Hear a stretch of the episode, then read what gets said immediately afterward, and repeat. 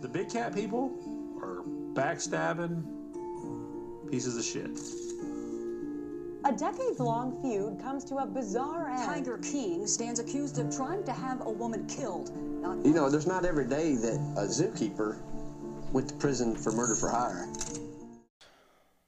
Hello, folks, and welcome to the Tiger Crisis podcast. Uh, my name is Dan Frigolat. I'm going to start this whole thing off by letting you know right out of the gate that I'm a stand up comedian, and uh, what is being said on this podcast is wildly speculative and specifically for entertainment purposes. Uh, feel free to fact check us. Feel free to tell us we're wrong. Feel free to challenge us. We're open for all that stuff. Uh, mostly, we're just here to have a good time and talk about some of the most ridiculous things that we've seen on the internet involving tigers and tiger ownership. Uh, a lot of you need to understand that there is this incredible, incredible documentary out right now called Tiger King.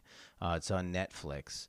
Uh, it's a wonderful series. I think it's eight or nine episodes uh, already. My fact checking is is is coming into play, and uh, it's changing everyone's life. Uh, if you haven't seen it yet so far, uh, we're in the middle of a quarantine here in uh, somewhere in New York, New Jersey area, and we've been watching this thing nonstop for days, and it's fresh in our minds. We wanted to talk about it. So the Tiger Crisis podcast uh, is is largely centered around the fact that every four or five years, someone comes out with a documentary about tiger ownership, and kind of in the same way that every like dog movie ends the same way. Um, every tiger story sort of ends with someone getting killed, uh, usually by the tiger. Uh, so we'll get into that as much as we can. But um, right out of the gate, Tiger King, uh, I think it's called Murder, Mayhem, and Madness. I think is what they what they taglined the show on Netflix. Um, it's largely centered around these three characters. Um, it's it's this guy that calls himself Joe Exotic, who runs a, a, a thing called the uh, the Dub, the GW Zoo in Oklahoma.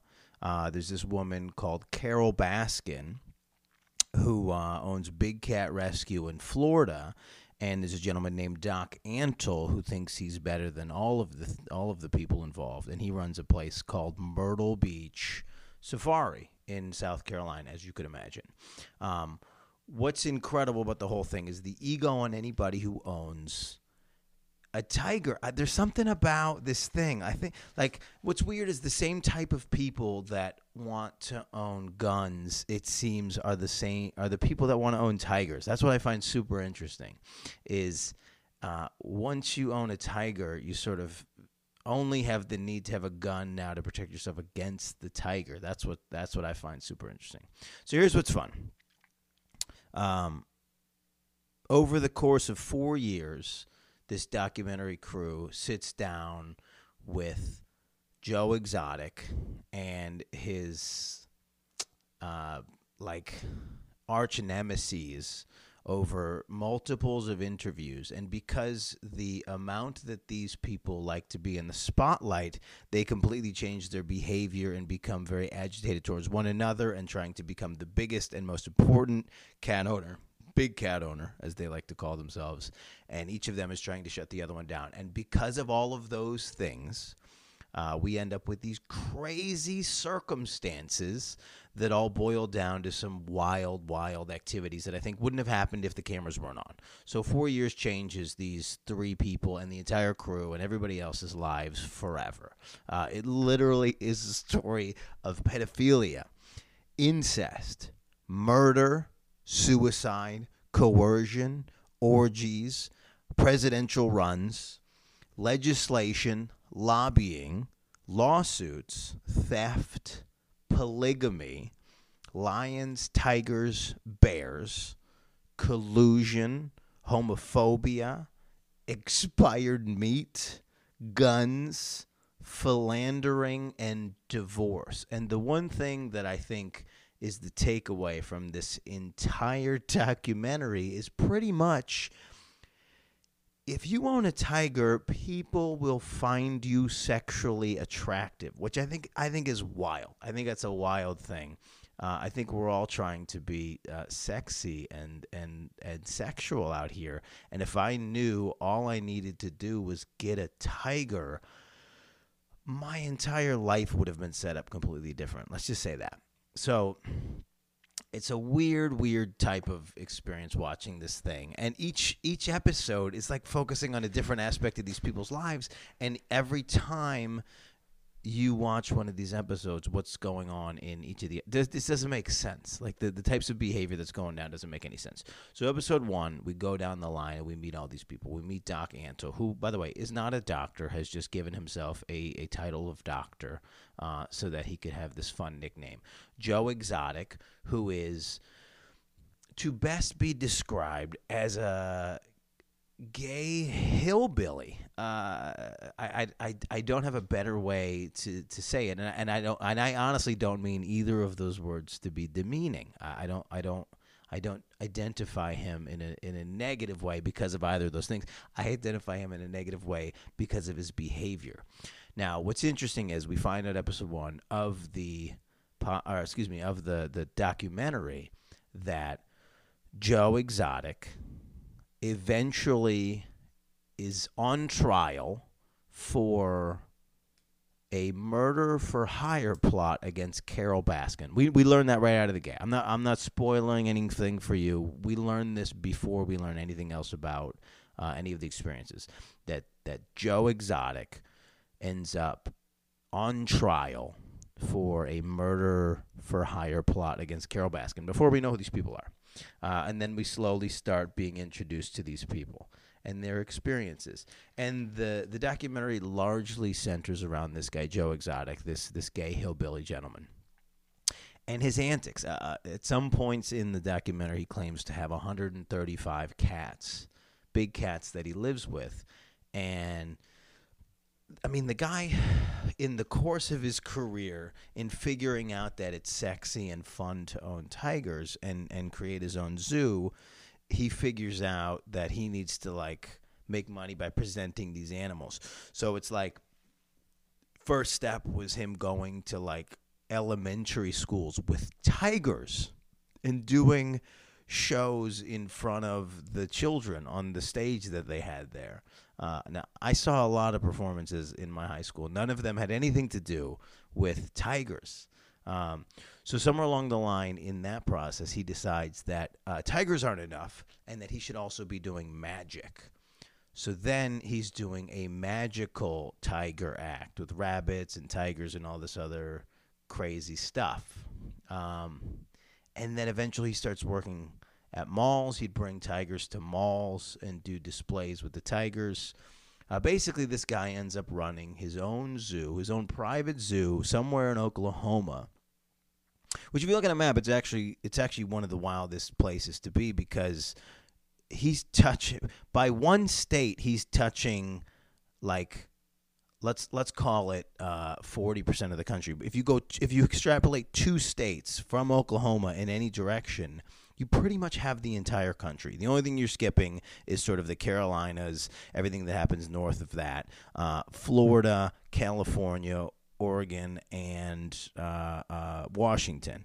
Everything else in our country is basically two states away from Oklahoma. So this guy is just banking on the fact that he is a private zoo with tigers uh, in the middle of the country, and people love it. the the The whole first episode, we're watching people come to his zoo and he's saying fun stuff. He's like, "Look, uh, this is the closest you'll be to a dangerous cat anywhere else in the country. Um, if you get peed on by one of our cats, we have. Uh, I got peed on by a tiger. Uh, T-shirts in the gift shop. Make sure to check those out. I mean, the guy is just uh, an absolute maniac who uh, just. Here's the thing. I think once you decide that you can own a tiger and there's very little that people can do to stop you, you realize that you're kind of untouchable. It's like there's no uh, there's no security system better than 135 tigers. That's just a fact. So we meet Joe. this this maniacal character who largely is in this business to be cool and to be sexy. It's kind of what he's going for. And then we meet Doc Antle, who uh, dresses in all safari gear. Think of uh, like a uh, what's the guy's name? Like a crocodile hunter kind of character, or like a um, like a Jack Hanna kind of character, ex- except if he didn't go to school. Like if think of Jack Hanna if he uh, thought that like LARPing was cool. Like think of a guy who plays Dungeons and Dragons and does magic on the side and grew his hair long and has that little thing, that little, you know, that little, they call it like the flavor saver, the little uh, piece of uh, uh, like beard that's below your lip, but isn't a beard. Like that's the only piece of beard that he keeps. Two earrings, like like he looks like a pirate uh, or someone trying to Im- like impersonate a pirate who also then likes to eat. Like that's pretty much what Doc Antle looks like. And he, throughout the whole thing, is claiming he's the guy. He's the one who knows about these animals, who's handling them properly. Everybody else is is shenanigans, and this he's the guy. He's the pro, and he's the one who you need to be uh, in line with because he's doing everything right. And he's treating the animals right. Everyone else must be treating the animals wrong. Then we meet Carole Baskin who is a little bit eccentric. We go through in the first episode her house. Everything in her house is uh, is cheetah print, cheetah or tiger or leopard print, and it's just like this whole big fun thing where she's like, "Well, look, I can't lose my luggage at the airport because it's all cheetah print. I'm the only one who has cheetah print. All this, all this shenanigans."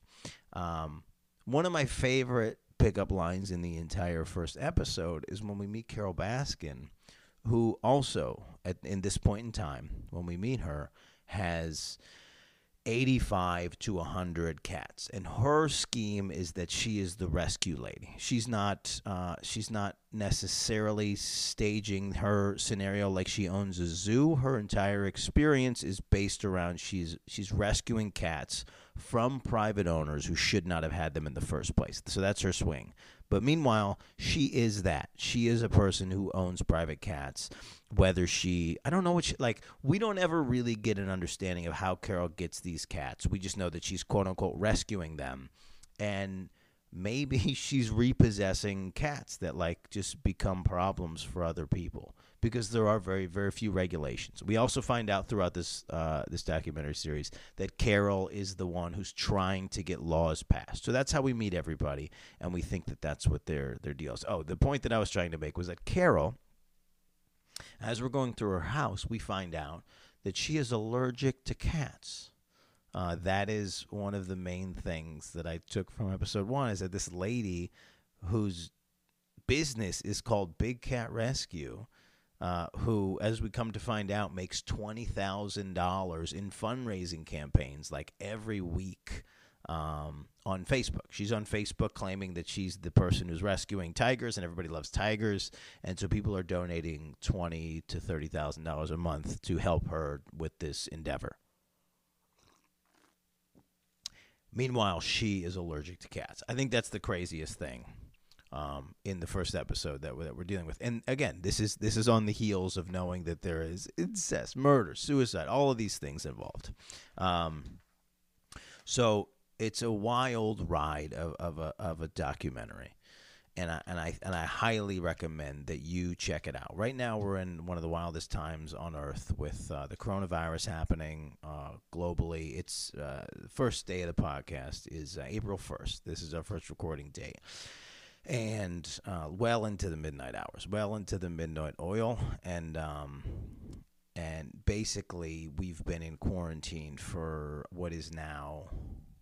I want to say three full weeks, but but days are starting to blend into to each other, so you're not really sure. So this Tiger King documentary coming out through this process has been a, a lifesaver for a lot of people. The memes are out of control, and um, we literally started this podcast on the heels of the documentary just to be able to to comment on the craziness that's involved. What we what we do know for sure is that. Um, at the beginning of the documentary, this is something like there are more tigers in captivity than um, in the wild on this planet at this point, and that's a thing that is that is real, and that's a thing that um, that I think uh, this podcast is going to try to highlight over the the course of time, um, and such and so forth. Um, so, what I find super interesting is the way a lot of these numbers are compiled. I don't know if people know this or not, but a lot of these numbers about animals across the globe are based on uh, asterisks, right? And like um, like special circumstances and special experiences. So what what I mean to say is when they say that there are more cats in captivity than there are in the wild, that's very true because, as we know, tigers uh, come from India, which is one of the most populous places on the planet. Now, there are some tigers sort of running around and like trying to survive in Bangladesh. That's Bengal tiger, uh, and in India, and that's in that sort of area in Asia.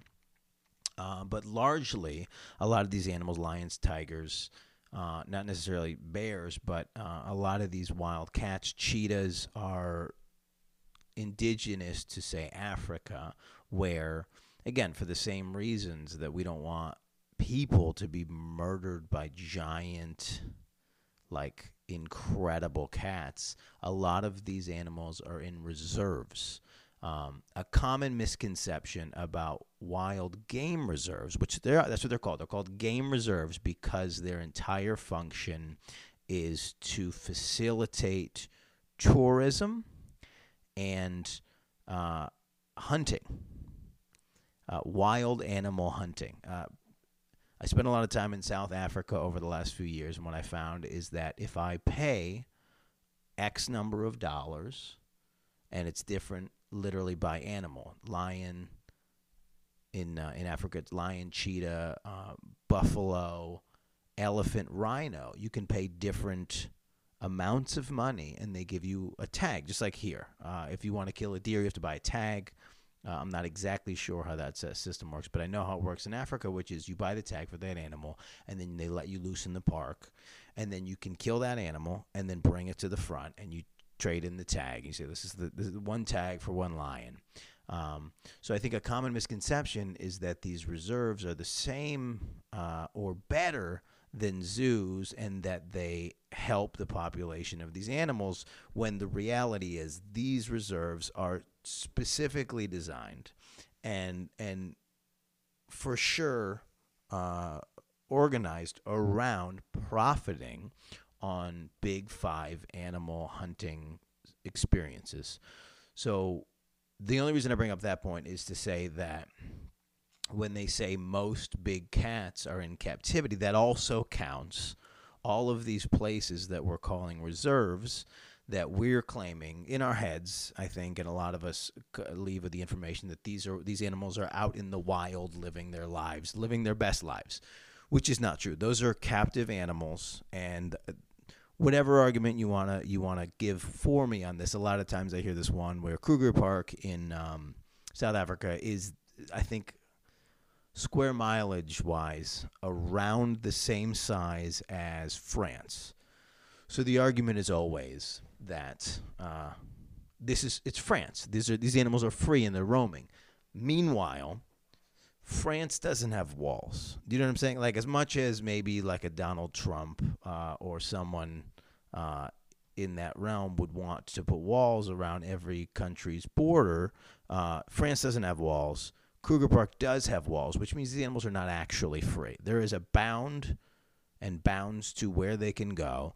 And the reality is, if I go stand in a corner of a park and I've blocked off, I have a fence and a fence and a fence now I've cornered an animal, and so this this idea that they're just free and roaming is is a misconception and kind of a, a deliberate like um, piece of misinformation to make us feel better about these experiences. The fact that we are just basically putting these incredible, majestic wild animals up for like on the chopping block, like like in the crosshairs of someone who wants to shoot them. And I think the other common misconception is this is this word poacher because I think a lot of people are like, oh, okay, well when we were at Kruger Park, they caught a bunch of poachers and this and that and the other thing. A poacher is only a person who tries to kill an animal without having the proper license. You can buy the tag for a pro- for a price.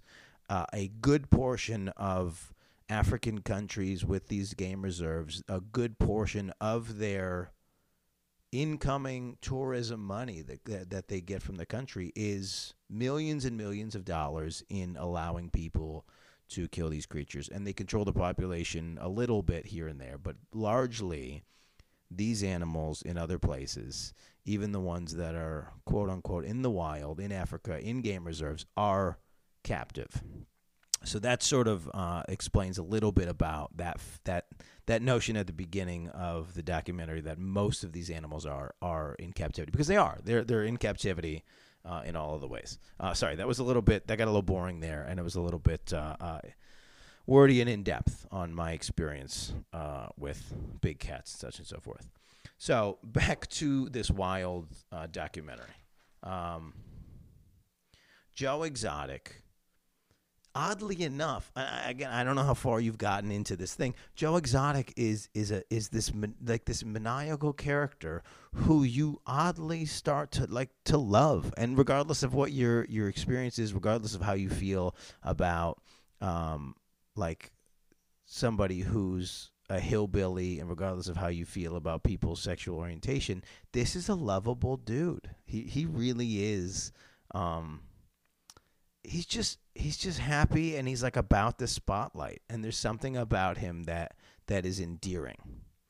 Uh, the other two characters in in the documentary I, I don't feel that way about them. I, I don't know why. Even even when even when there's things happening that joe is doing that seem morally questionable and there's a lot of that. And even when there's things that joe is doing that uh, like even when he's yelling at people, even when he's like being ridiculous and um, I don't like I said morally compromised. You you're still a little bit on his side. He's just like kind of one of these like silly people that that we all know that that you know that is just a spotlight person and they just they they change everything if you put a camera on them and that's sort of who Joe is. Carole Carole Baskin and I'm sure you've seen the memes by now. Uh, there's something about Carole Baskin it seems like she can talk the talk and it seems like she's really good at, at packaging herself. She's very very careful with every word that she says but there's something about carole the entire time that she's being interviewed that you just at least i did i got this impression that something's up with this lady and there's something dishonest about her. I, I don't know why that is. Um, and then back to doc antle this sort of crocodile hunter type character his his experience is it's very he's very arrogant. A buddy of mine in college uh, had this had this like term for people that he sort of deemed and I think he, I think this is perfect. He's like an angry nerd. Like that's who Doc Antle is at heart. He is an angry nerd and he's very very arrogant. And everybody that owns a tiger somehow has to be arrogant. And i don't know if it's because they have a 500 pound animal behind them to back up their words or if it is you just have to i don't know, it's like which came first the arrogance or the tiger? That's the big question. Is do you become a cocky individual because you own a tiger or do you have to be a cocky pos to go and try and purchase a tiger? And I don't know the answer. And I would love to hear your guys' thoughts on this. I don't know what the reality is of that of that experience. But I do know that Doc seems to be in the same way that Carole is careful with her words. There's a lot of times where Doc is like, "You're not going to catch me on camera saying this about this guy." And that just leads us down this path, or at least it did for me, where I felt like he is a shit talker pardon my French. Uh, I'm trying to keep this a largely clean podcast, so I do per- uh, apologize for the curse. But he talks a lot of smack about a lot of people, but he doesn't want to do it on camera. So he's smart, but he's only smart in the fact that he's not going to show his real self on camera. So he caught himself multiple times. I'm the type of person who, whatever, however I am on or off stage, on or off camera, it's the same guy, right? Like there's no there's no real separation. The only people that really need to like be careful and try to watch their words are people that are that are sort of innately dishonest or innately like trying to swing some kind of other experience. I get it. Look, it's television. It's a reality show. He knows it's a documentary. He knows they're probably going to try to swing him in a lot of different directions. And as someone who's been on shows like this, not this type of show, but I've been on a lot of like uh, in your own words type reality shows where you can tell they're trying to frame you. Then the number one rule of thumb is if you didn't say it, uh, then like if you don't say it on camera, then they can't have you saying. I don't know. That doesn't. It sounds idiotic, but a lot of times you'll be like up against the wall. They're doing the interview and they try to put words in your mouth. And a lot of times you just repeat them back or you go into that moment because it feels good to be on camera, all these sorts of things. But pretty much if you don't say it, they can't air it. And I think Doc is pretty good at that, and I've been pretty good at that uh, in a lot of ways. But but it does feel like Doc specifically um, is trying very hard to put his best foot forward. Carole Baskin is very very smart, and I think I think we catch her in a lot of lies during this experience uh, but somehow she always is in a position where she has some kind of alibi.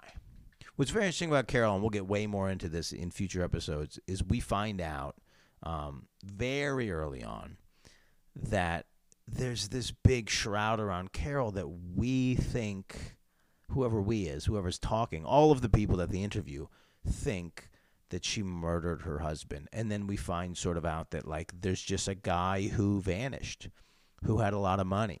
And without this guy vanishing and without her marrying him, uh, a lot of who Carole Baskin is and a lot of what Carole Baskin is allowed to accomplish would not exist. So back to Joe Exotic and his 142 animals that he has. When we first meet Joe, uh, the, the, the documentary is well done in the fact that it is very chronological, and so when we first meet Joe, he's very put together and he's very much a showman and he's doing the thing. I mean, just I don't know. Eh, I don't know how to explain it better than this. It's like think of SeaWorld, right? Where they where you're there and you're seeing the orcas and they're doing the whole thing. Except instead of pristine water and beautiful orcas, it's just a hillbilly with a gun on his waist, uh, with bleachers and tigers and he says a lot of things like, "Oh, my cat is the same as your cat, except for my cat has four inch fangs and he can murder you in under a second. Uh, he says things like, uh, "No, the reason why I have this gun is for people, not for not for tigers." So uh, Joe is a is a is a wild, wild type of person. His his run through his uh, gift shop is a lot of sort of uh, him showing off the fact that I, I think he's made condoms that either have his face on them or have um, the name of the the, the the the zoo, GW Zoo Oklahoma. Uh, I think he has underwear. He's a big thing for him is that like these are the big sellers that everybody wants to have cat print on their on their on their wrapped around their package or whatever his his you know his thing is that he says about it. Um, just sort of a shenanigan type of dude.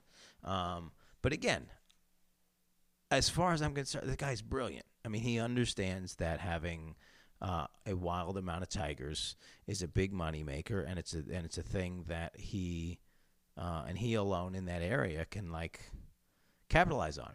We find out in one of the first three episodes that Joe has figured out that in the first, I think it's 12 weeks, 12 or 16 weeks of a baby tiger, of a tiger being born, he can make a hundred thousand dollars in that first twelve or sixteen weeks. So the big thing for Joe has always been breed, breed, breed, breed, breed. Get baby, get baby tigers, get baby tigers, get baby tigers.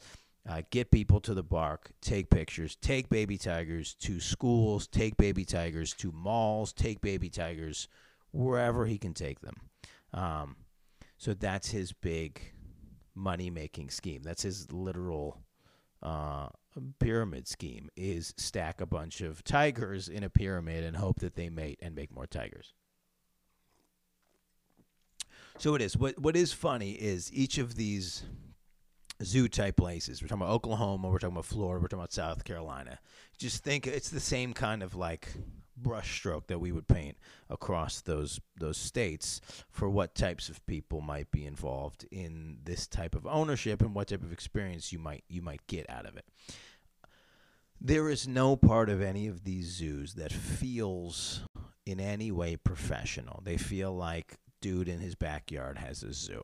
And I actually found out uh, in in some of the research for this podcast. I know it doesn't sound like it doesn't seem like I've done any research, but I know, but something I found out in a lot of the research in this podcast is there there's a place like this like every 30 miles. Like there really is. a good friend of mine, and an incredible comedian, Nate Bargatze, has multiple jokes about owning tigers. About a place that he went to where the guy uh, had a rep, reptile. I don't know what he called the place. Reptile park. Um, and he has uh, multiple sta- He's on Netflix as well. You should check him out. He's got multiple stages in in different uh, uh, stand up specials, checking in on this guy who owns this reptile park. Uh, so I think it was called like a like an alligator terrarium or snake terrarium, something like this. But I grew up in Syracuse, New York, and down the street in Chittenango was the same thing as a guy who owned a private zoo. And the climate of Syracuse, New York, is not really like able to make much like like live a normal life. It's it it's like negative degrees in the winter and it snows a hundred inches uh, in a very short period of time. Uh, it it's just it's a wild place to try and have animals. But meanwhile, there's a guy in Chittenango who has giraffes and cheetahs, and I think tigers, definitely bears. Um, and he just owns them in, in like in like a complex that he has in Chittenango because it's like sort of sort of one of the more rural places in Syracuse where you can have some land, and it seems like there's not much stopping him. So it seems that there are always documentaries popping up about people that own tigers. Another documentary that I really, really loved uh, and an experience that I found was uh, there was this one on HBO, and I'll find out the name for, for the next episode. There's a documentary on HBO where there is a a couple that's sort of like a are like a um, uh, what are these guys' names? Sigmund and Roy. Sigmund. Why? Roy the two guys who, who were the circus performers. Again, I don't know where my brain is. It's two a.m. at this point, so now I'm just now I'm just uh, coasting. But the the two guys who own who uh, who owned tigers and were circus performers and wore white, and we speculated that they were homosexuals. Uh, they were uh, like sort of these magic performers. Anyway, there was a couple that was sort of this same type of realm, and HBO follows them around a couple years ago, and it's the same thing. It's it's these it's this couple and they have tigers and they're working in circuses and they're loving these animals and then it becomes this thruple situation and then the end of the documentary is this woman getting eaten by one of the tigers. Which, by the way, if you don't know, that's how these uh, Vegas performers as well died. Is they got eaten by their own tigers. It's just like that's sort of the eventuality of owning a tiger, just like a, a monkey. I don't know if you know if you own a monkey, it's going to eventually eat your face. This is this is like a, a statistical fact that an adult monkey at some point is going to attack you and eat your face off your body. Oh, by the way, uh, also, so will your house cat. If you die in front of your house cat, it's going to eat your nose and your ears and the rest of your face five minutes after you die. This is why I'm already weary of cats. But something about this documentary made me fall in love with tigers, made me fall in love with uh, lions again.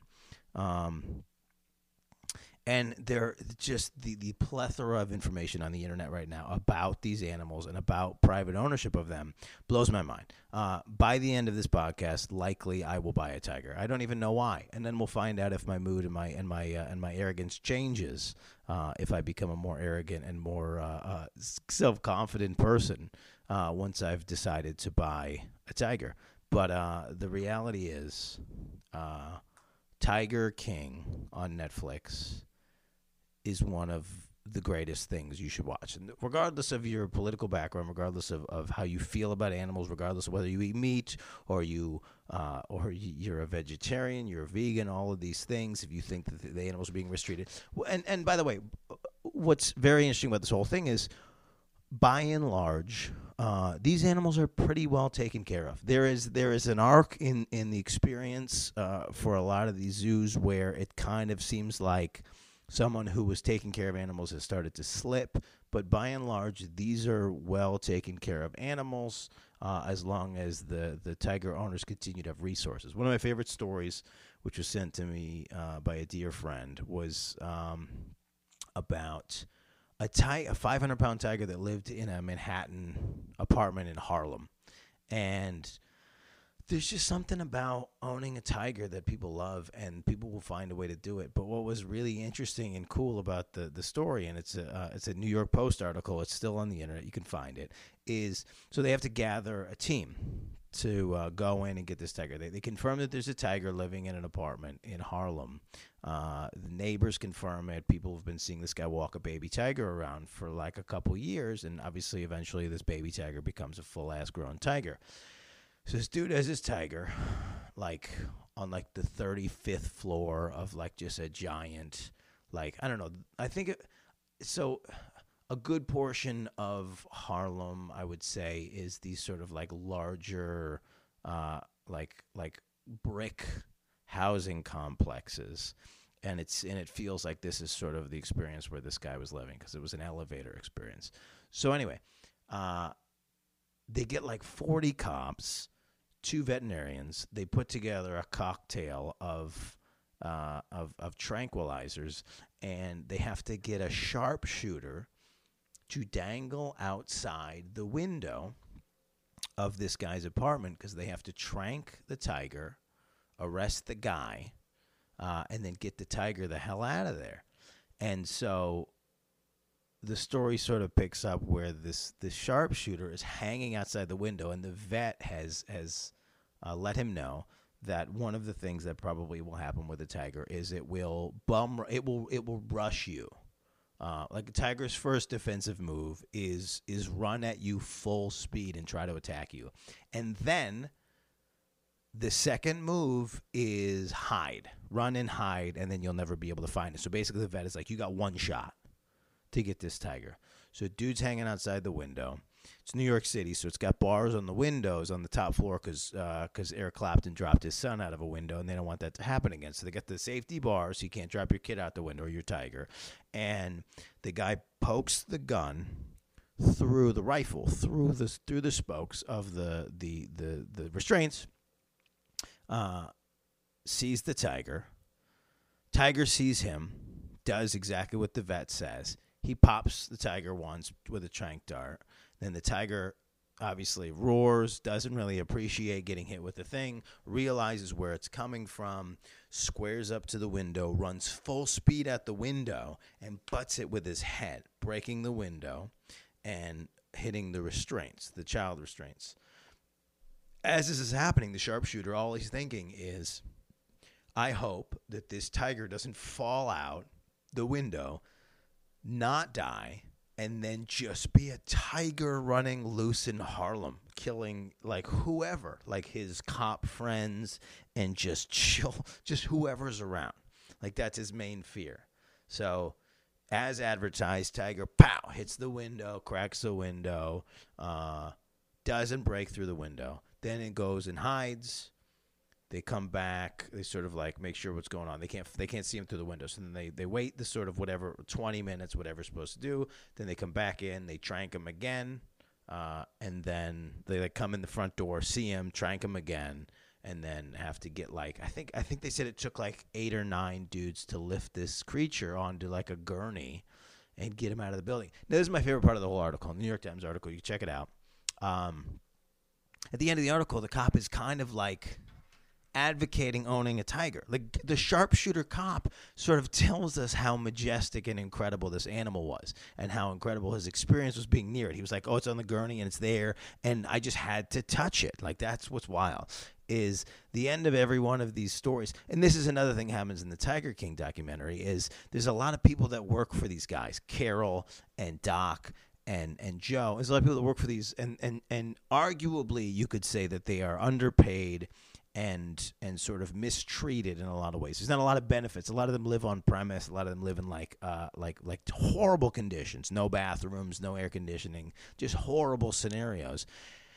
And every time these people get interviewed and they're like, "Look, why were you in this thing?" It kind of feels like you were in a cult. Like, what was the thing? Why weren't you being paid? And every single time they're like, "Look, I don't, I didn't know if I was ever going to get to work, work with tigers again." That's how fucking beautiful, and I apologize for swearing. That's how beautiful it is to own a tiger. To even be around a tiger is that you could trank a tiger, think that it's going to kill all of your family members, like like that are that like all of your coworkers. Sorry, all of like all of Manhattan, maybe you, um, and you're still like, you know what? I can't be mad at this tiger. It's gorgeous. Tigers are gorgeous, guys. Tigers are in crisis. Uh, all all of the, the population of tigers, or the vast majority of population of tigers, are in captivity. Uh, so this is Tiger Crisis episode one. I hope you guys enjoy what we heard. Um, please send us your comments, send us your questions. We're gonna uh, figure out the format and the complexity of this podcast as we go. But we wanted to get episode one in the can and uh, get it out there for you guys and see what you think. See if uh, if we're we're talking about things that you appreciate. Uh, I try to keep a lot of the spoiler alerts off it as we move into episode two, three, four, five, and six, and seven of the pod, or excuse me, of the documentary. Uh, we're going to get deeper and deeper into some of these chats uh, about what's going on and what happens. And uh, I will try to stay way more informed. I apologize. And we'll see what we can do. We'll see if we can crack this case about what happens about tiger ownership on Earth. And uh, maybe as a team, we can all just start a Patreon to just get a tiger. Maybe that I mean that'll be a great end to the podcast is if uh, we do 10 episodes and I just own a tiger at the end. I will be the greatest tiger father, I promise. Guys, this is Tiger Crisis. My name is Dan Frigolette. Again, this is a podcast largely made for entertainment purposes. Uh, probably a lot of what I said was speculative, probably a lot of what I said was false. Um, but we're just here to have fun. We're here to entertain you during this uh, coronavirus crisis. I do want to say very sincerely, please, please, please, please stay at home.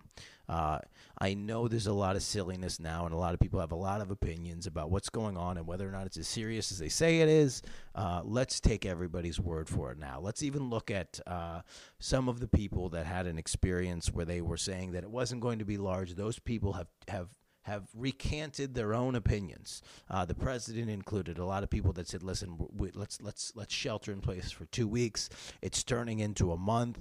Uh, Maryland and Virginia have turned it into June 10th, which will be an unprecedented. Um, what is that? Three months of sheltering in place. Uh, a lot of us understand the severity of what's going on, and even just in the last, let's say, seven days the stats from April 25th to excuse me March 25th to March 31st, the number of deaths of COVID 19 have doubled. So that's the problem, the exponential growth. Uh, so please stay at home. Please be safe. Please watch Tiger King. Uh, listen to this podcast.